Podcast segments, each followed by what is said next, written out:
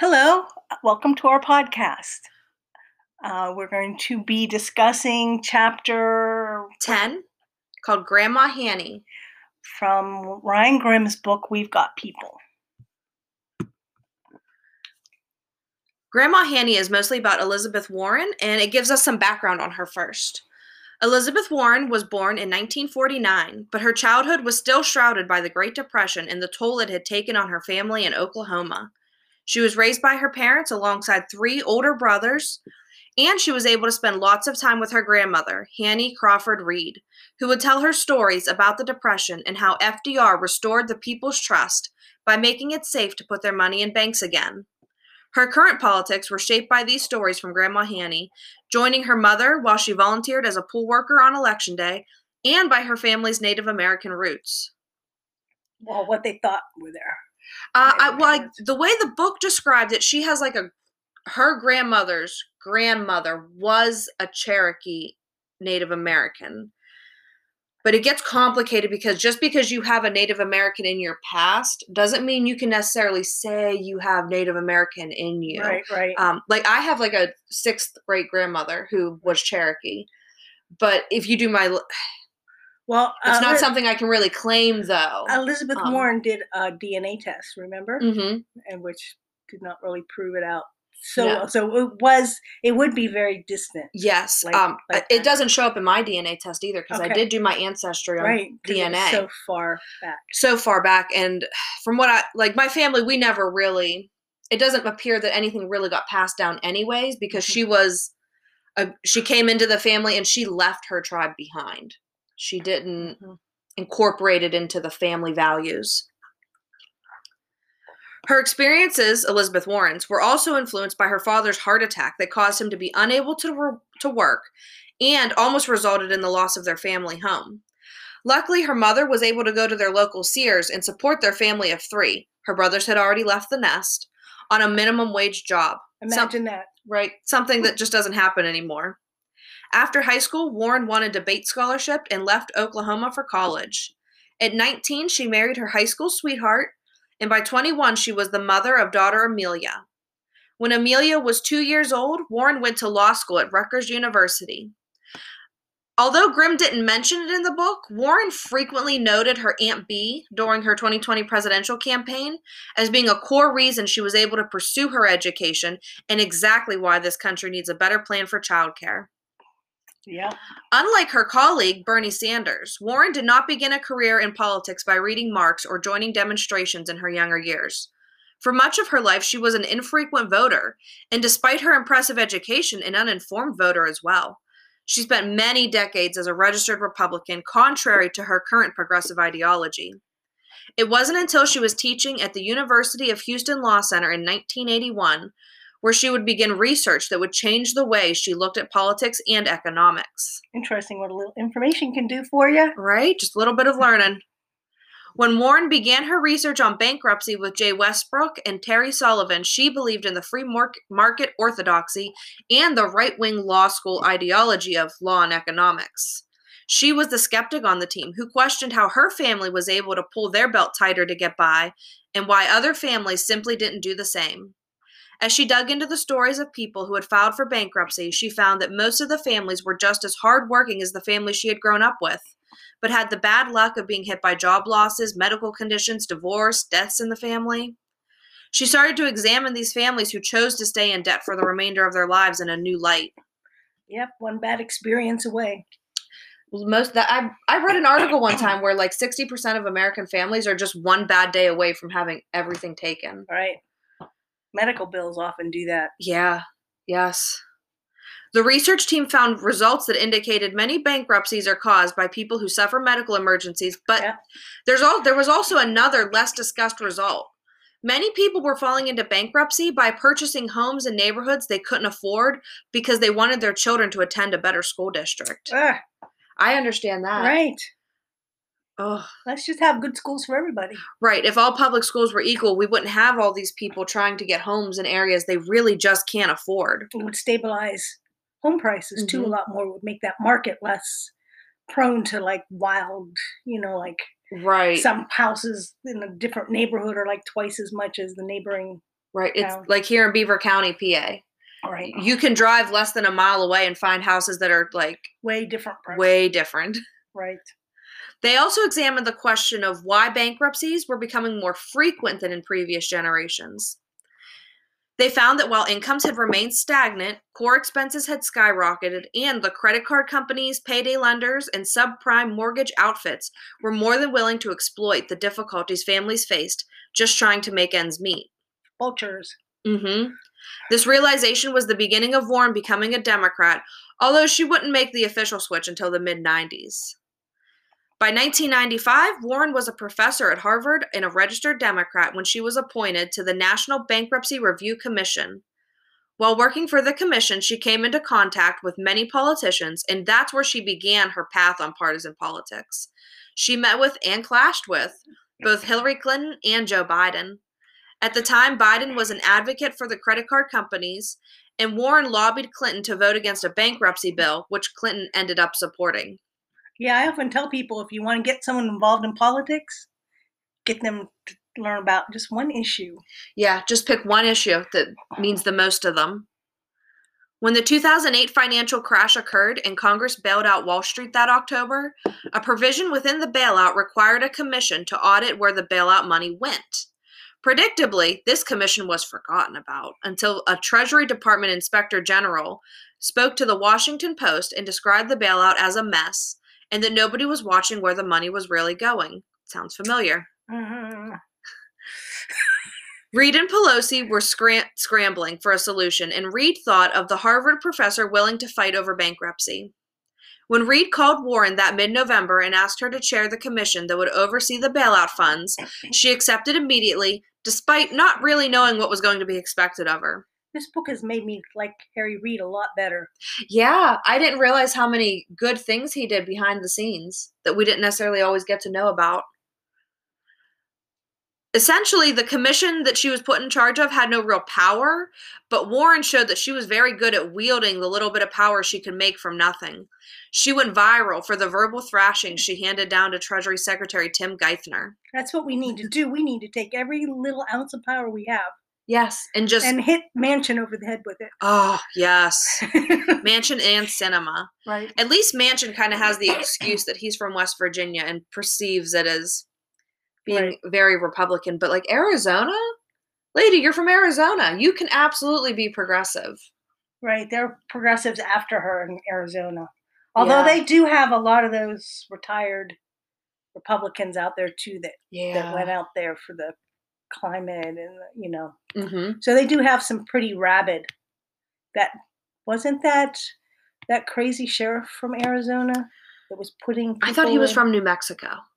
Mm, I think it was Arizona. I don't know. I could be wrong though. David something. He was putting people in dog pens outside.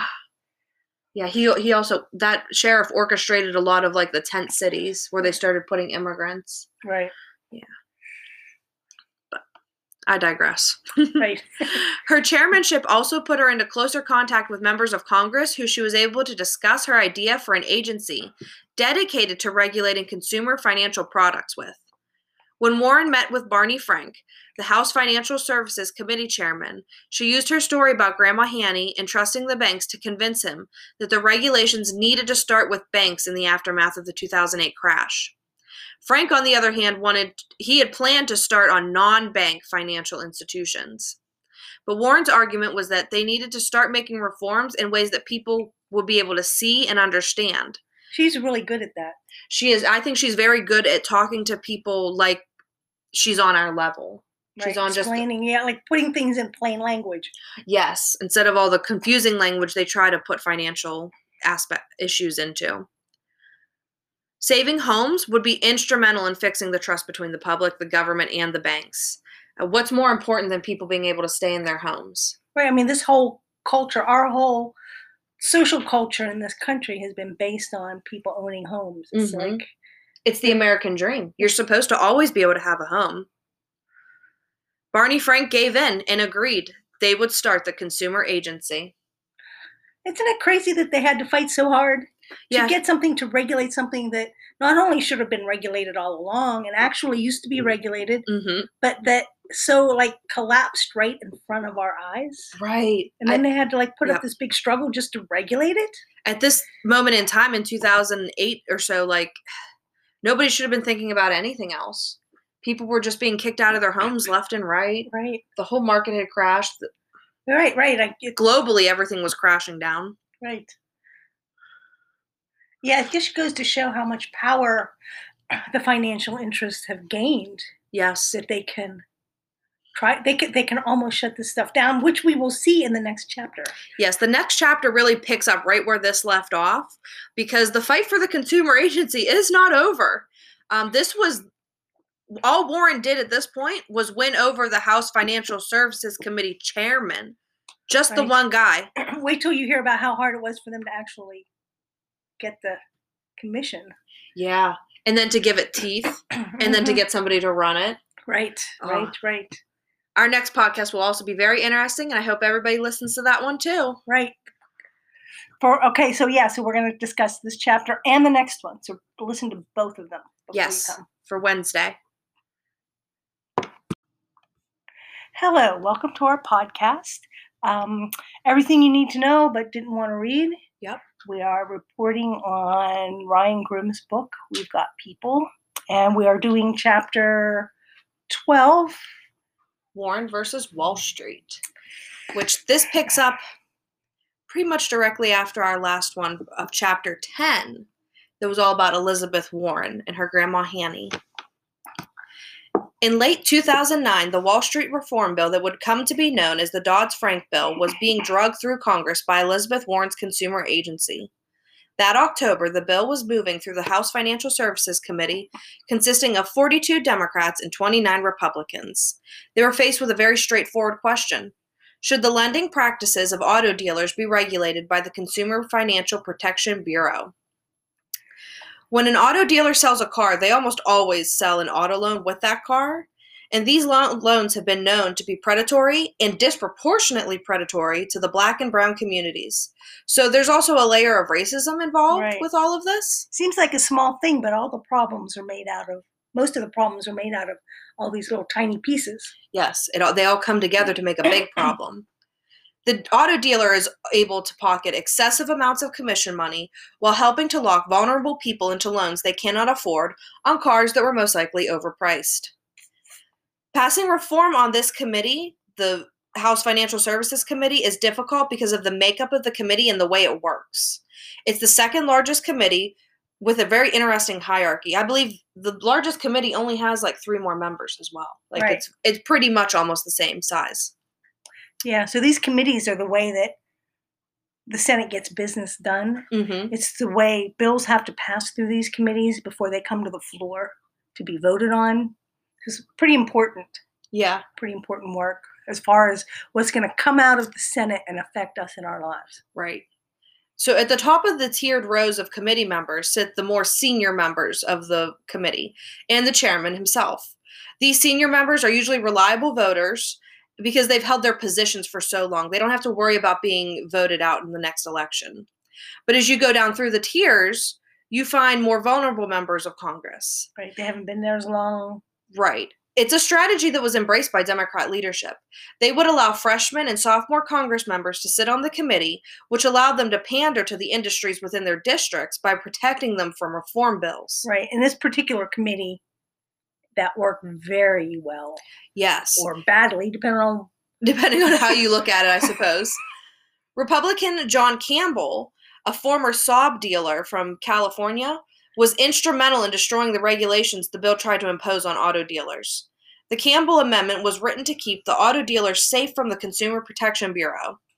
While the top Democrats reject, rejected this amendment, when the voting started to reach the lower levels, vulnerable Democrats defected and approved the amendment, which then had the domino effect of this more senior Democrats would hurry up and be like, "Oh wait, wait, wait! I Right. changed my mind. I changed Right. my mind." and so so the, the the more junior members the weaker members they needed the money from both the banking industry Mm-hmm. and from the local car dealers who Mhm. are often very popular like you know big wheels in their Right. districts So these vulnerable Democrats on the lower levels were from red-leaning swing districts, and they used their positions to keep money flowing into their own campaign coffers.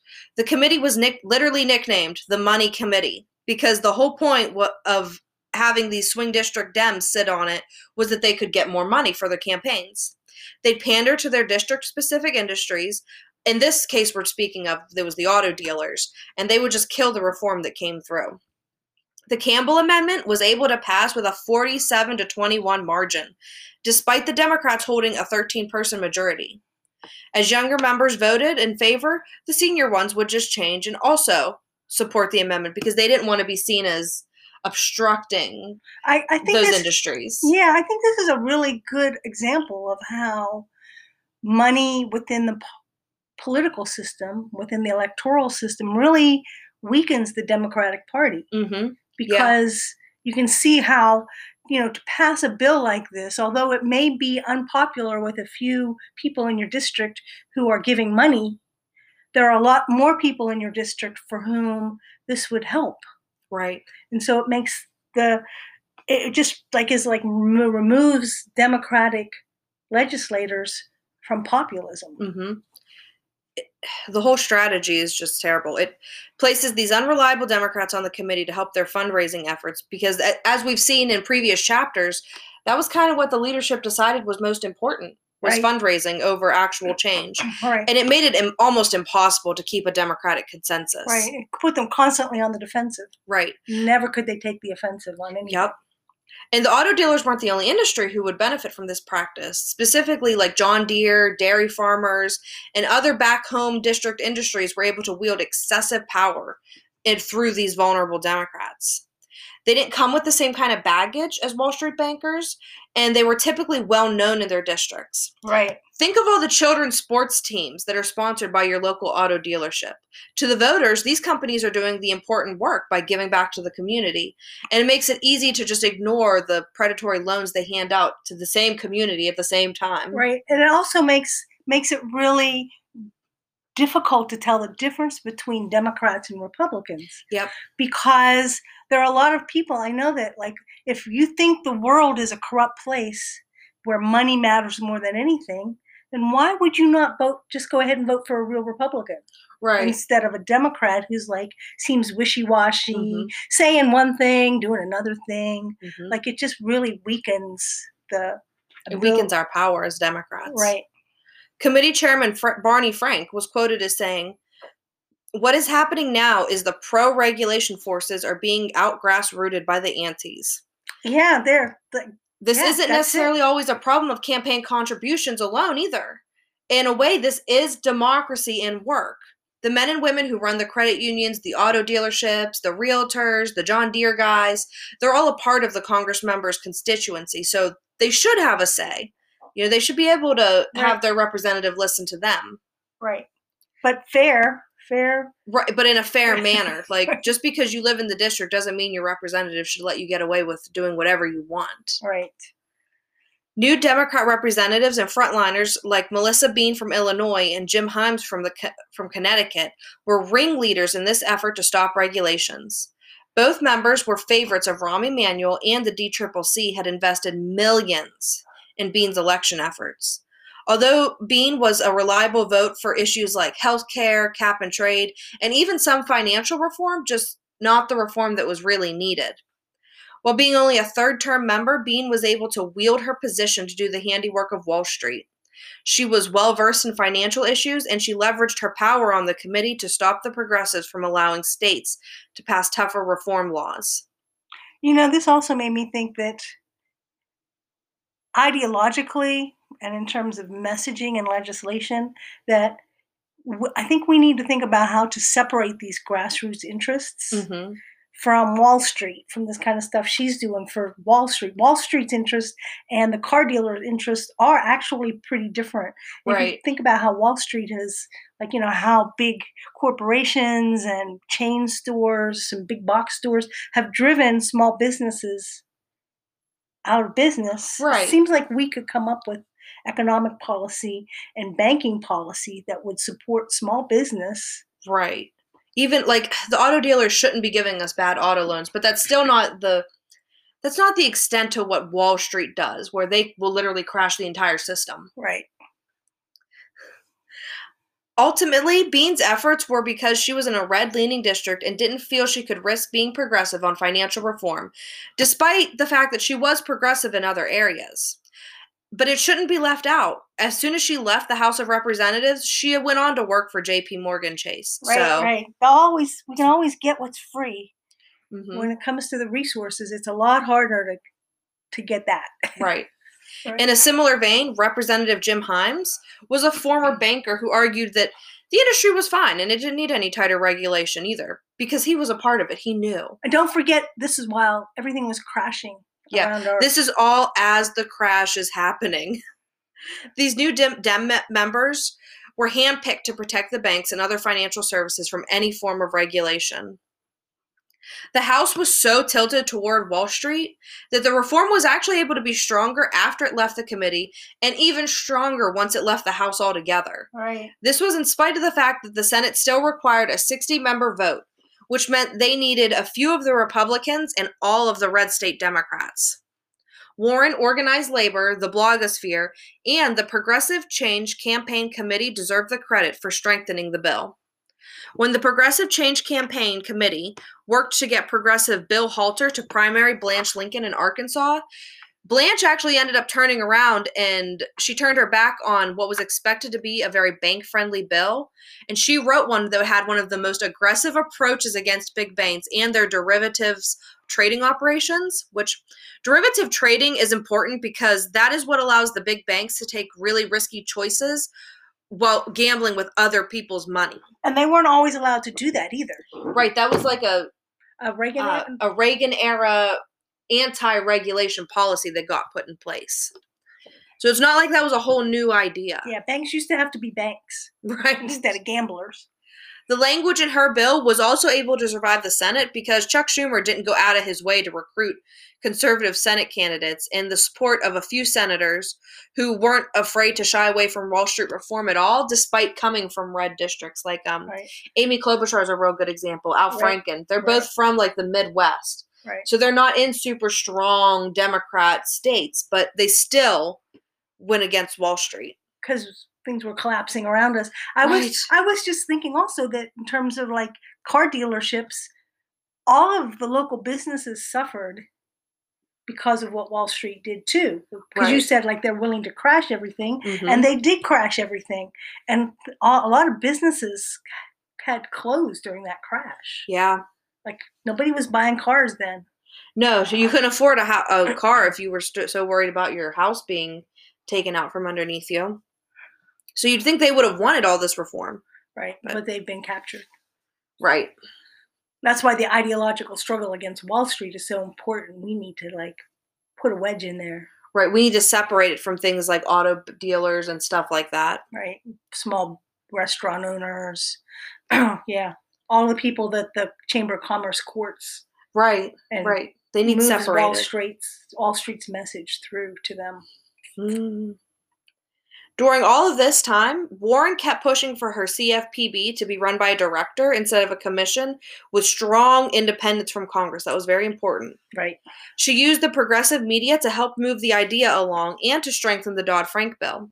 Every time there was a threat to weaken the CFPB, even if it was just a rumor, she would put it out to the blogs and calls would flood the representative offices and keep the pressure on them to move forward with real reform. I thought that was really interesting too. How the the older, but like the the boomer politicians that did the most for us are the ones that saw the importance of what younger people were doing in the with their blogging. Right, And just the- like how Harry Reid embraced them back Right. in you know the day. Right, the they they were able to see the beginning of social media, and they were talking to young people enough that They knew it was going to be a thing, a very important big thing. Right, Grim wrote about a time when he would see Chris Dodd, who was the chairman for the banking committee, and Dodd would just become so, exasperated and roll his eyes every time he had to see him in the halls of Congress because he knew Grim was coming there to report for the Huffington Post to keep the uh, progressive media moving and keeping the pressure on them. You know, I thought it was really interesting when um, Elizabeth Warren said at one point where she would rather have. Okay, um, here's what she said. She said, about the committee. My first choice is a strong consumer agency, she said. My second choice is no agency at all and plenty of blood and teeth left on the floor. Yes. I think that, I don't think that's always the tactic to use, but I think that it's important to keep that tactic in our toolbox Yeah. and that we at times have to be willing to go there. The right wing has always been willing to use that kind of tactic. We'll just kill everything if you don't give us what we want. Right, It's right. time to use it against them. right, right. When Senator Scott Brown won a special election in Massachusetts in January of 2010 and knocked the Democrats down to only 59 senators, the White House seemed to finally be taking the message from the people. They weren't impressed with what Democrats had done thus far. Although the White House had always publicly supported the CFPB, the time had come for them to support it politically. The White House also at that time committed themselves to the Volcker rule, which barred banks from gambling with government insured money a reasonable rule to everybody except the big banks and Wall Street, who would prefer to do anything they want to anybody at any time with whatever money they felt like using And get bailed out if Yeah, they and get bailed out in the they end. fuck up. Right. When the bill was moving to completion, Harry Reid took a chance by putting the bill on the floor. He knew he didn't have 60 votes, but he also knew that the Republicans who were going to vote down this Wall Street reform bill would look bad for blocking it, right. Let's let's especially in the midst of the 2008 financial crash. right. Sometimes you got to just show people for who they are. right. It's a tactic. It is a tactic. He's used it before too, um, with LGBTQ Right, right. rights, moving those forward. Cloture vote after cloture vote failed, and Reid wanted to pull the bill and give up, but he was encouraged by Chris Dodd and a few others to keep up the pressure. They were sure they could win. And sure enough, the Senate passed the bill on May 20th, 2010, and it was signed into law by President Obama on July 21st, 2010. Here we are. We get a victory again. Yay, another victory. Yeah. I, I like being able to do these podcasts when we can like have a victory at the end, where there was at least like something sort of good that happened. Right, right. I thought it was interesting too that there was actually a battle within the White House Yeah. between two of I forget which the two, two of Obama's closest advisors, and then Rahm and his faction actually fought it out a bit. Yeah. so you know we're often told like not to fight, you know, like to just like go along and promote unity. But even within the White House, They weren't able to have unity at this yeah, moment. there are struggles over policy. We're supposed a strong party has policy struggles. Mm-hmm. And that May is when Warren started talking about how she wanted her agency or she would have no agency at all in blood and teeth. Because the next hurdle was also to who would run the agency. Although Warren would have made a lot of sense, she had made a lot of enemies who didn't want to see her running the agency. So that's when she pulled it out. Yeah, Yeah. I suppose she was too tough for them. She scared them. there was also there was Ben Nelson. He was a Democratic senator from Nebraska, and he actually made it a condition if he were going to vote yes on the Dodd Frank bill. Remind reminder, we needed every single Democratic vote plus some Republicans. They had to make it so that she couldn't be in charge of the agency in the end. Emanuel called Harry Reid himself and said, "Yeah, we don't like her either," but that was only partially true because. David Axelrod and Valerie Jarrett That's were both it. internally pushing That's, for her. Yeah, that's it. Uh, it was Emanuel and Tim Geithner who didn't want her, which, if you recall from the last from chapter ten, Tim Geithner is the one that she kept giving verbal thrashings to when she was running the commission. Um, that so that's why he didn't like her. right, right. this decision wasn't ultimately up to Harry Reid either. The White House was in charge of these um, appointments. Progressive groups and elected officials championed behind Warren. The public wanted her to be in charge because of the fi- fierce fight she had already led. Obama looked at Bernie Sanders and said, That's the problem with you progressives, as he held up a glass of water. You see, this is half empty.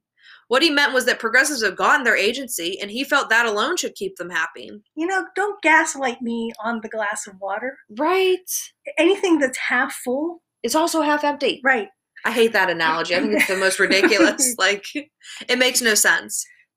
Rules on agency appointments allowed for Obama to place a temporary director whose job it would be to establish the agency, while the Senate deliberated on the permanent director. Because of the very extremely complicated rules of the Senate. Yes, because the Senate, you know, just can't be simple. Nothing can be straightforward at the Senate. Uh, so the progressive groups, they led a pressure campaign. They all got behind her, and before we knew it, Warren was named temporary director. Her only condition when she accepted the job was that she had to be given the title of senior advisor to the president so that men specifically like Tim Geithner and Emanuel couldn't push her around. Right. So she could go to the president instead of Rahm Emanuel. Right. She directly went to Obama. She didn't have to like call Geithner and be like, hey, I want Obama to know something. Like she could just go around him. So the very next presidential cycle was in 2012, and the Democrats knew they were in for a hard fight. Uh, they were real worried about Romney running against Obama because he was so well um he was so well loved at that time. I don't know what happened to that. Right.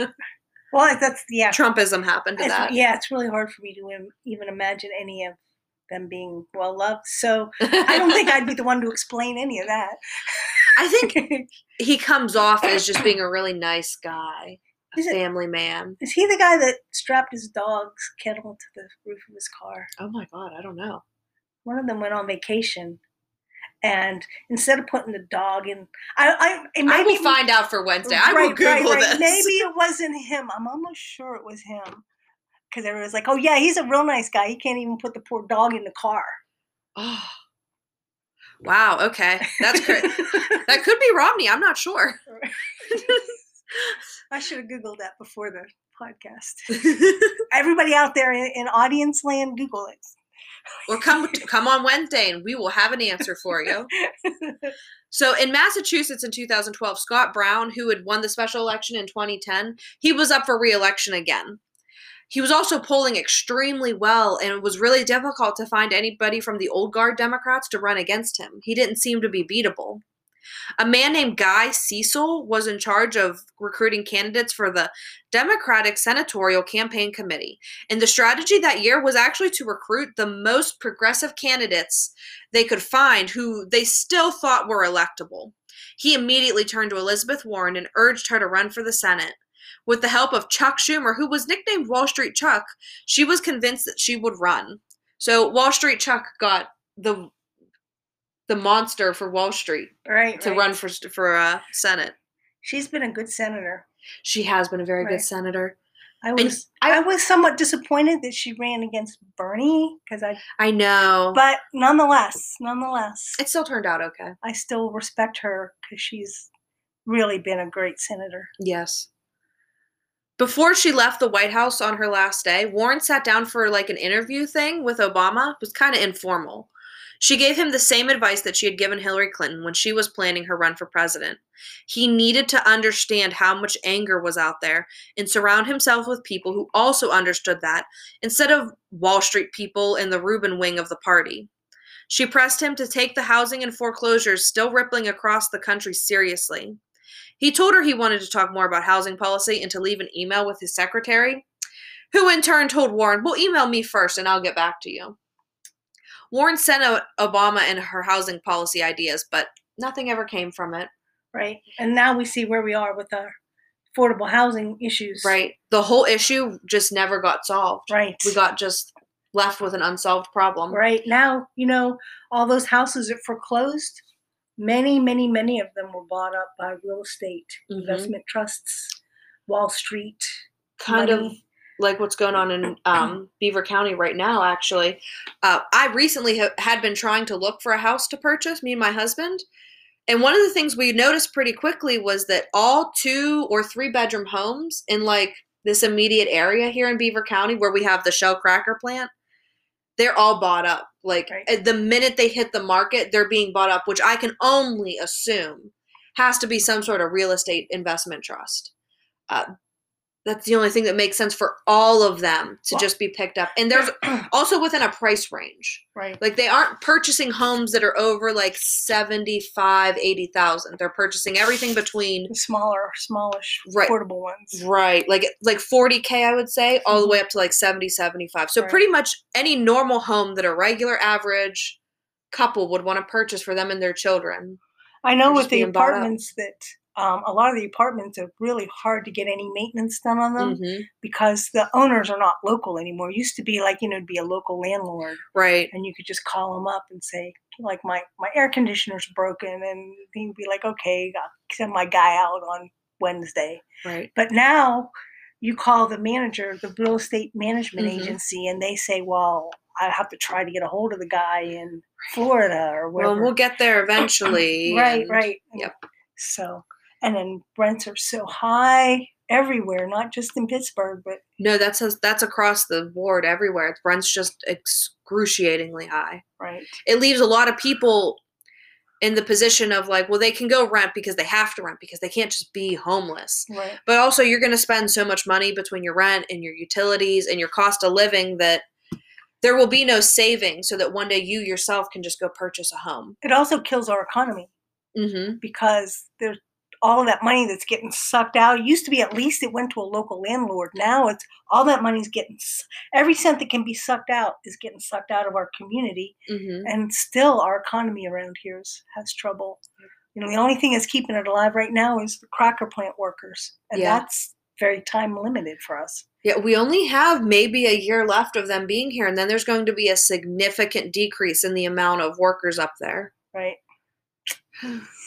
So, in conclusion, we need some serious housing policy reforms. Right, right, and that that has a lot to do with banking reform. Right.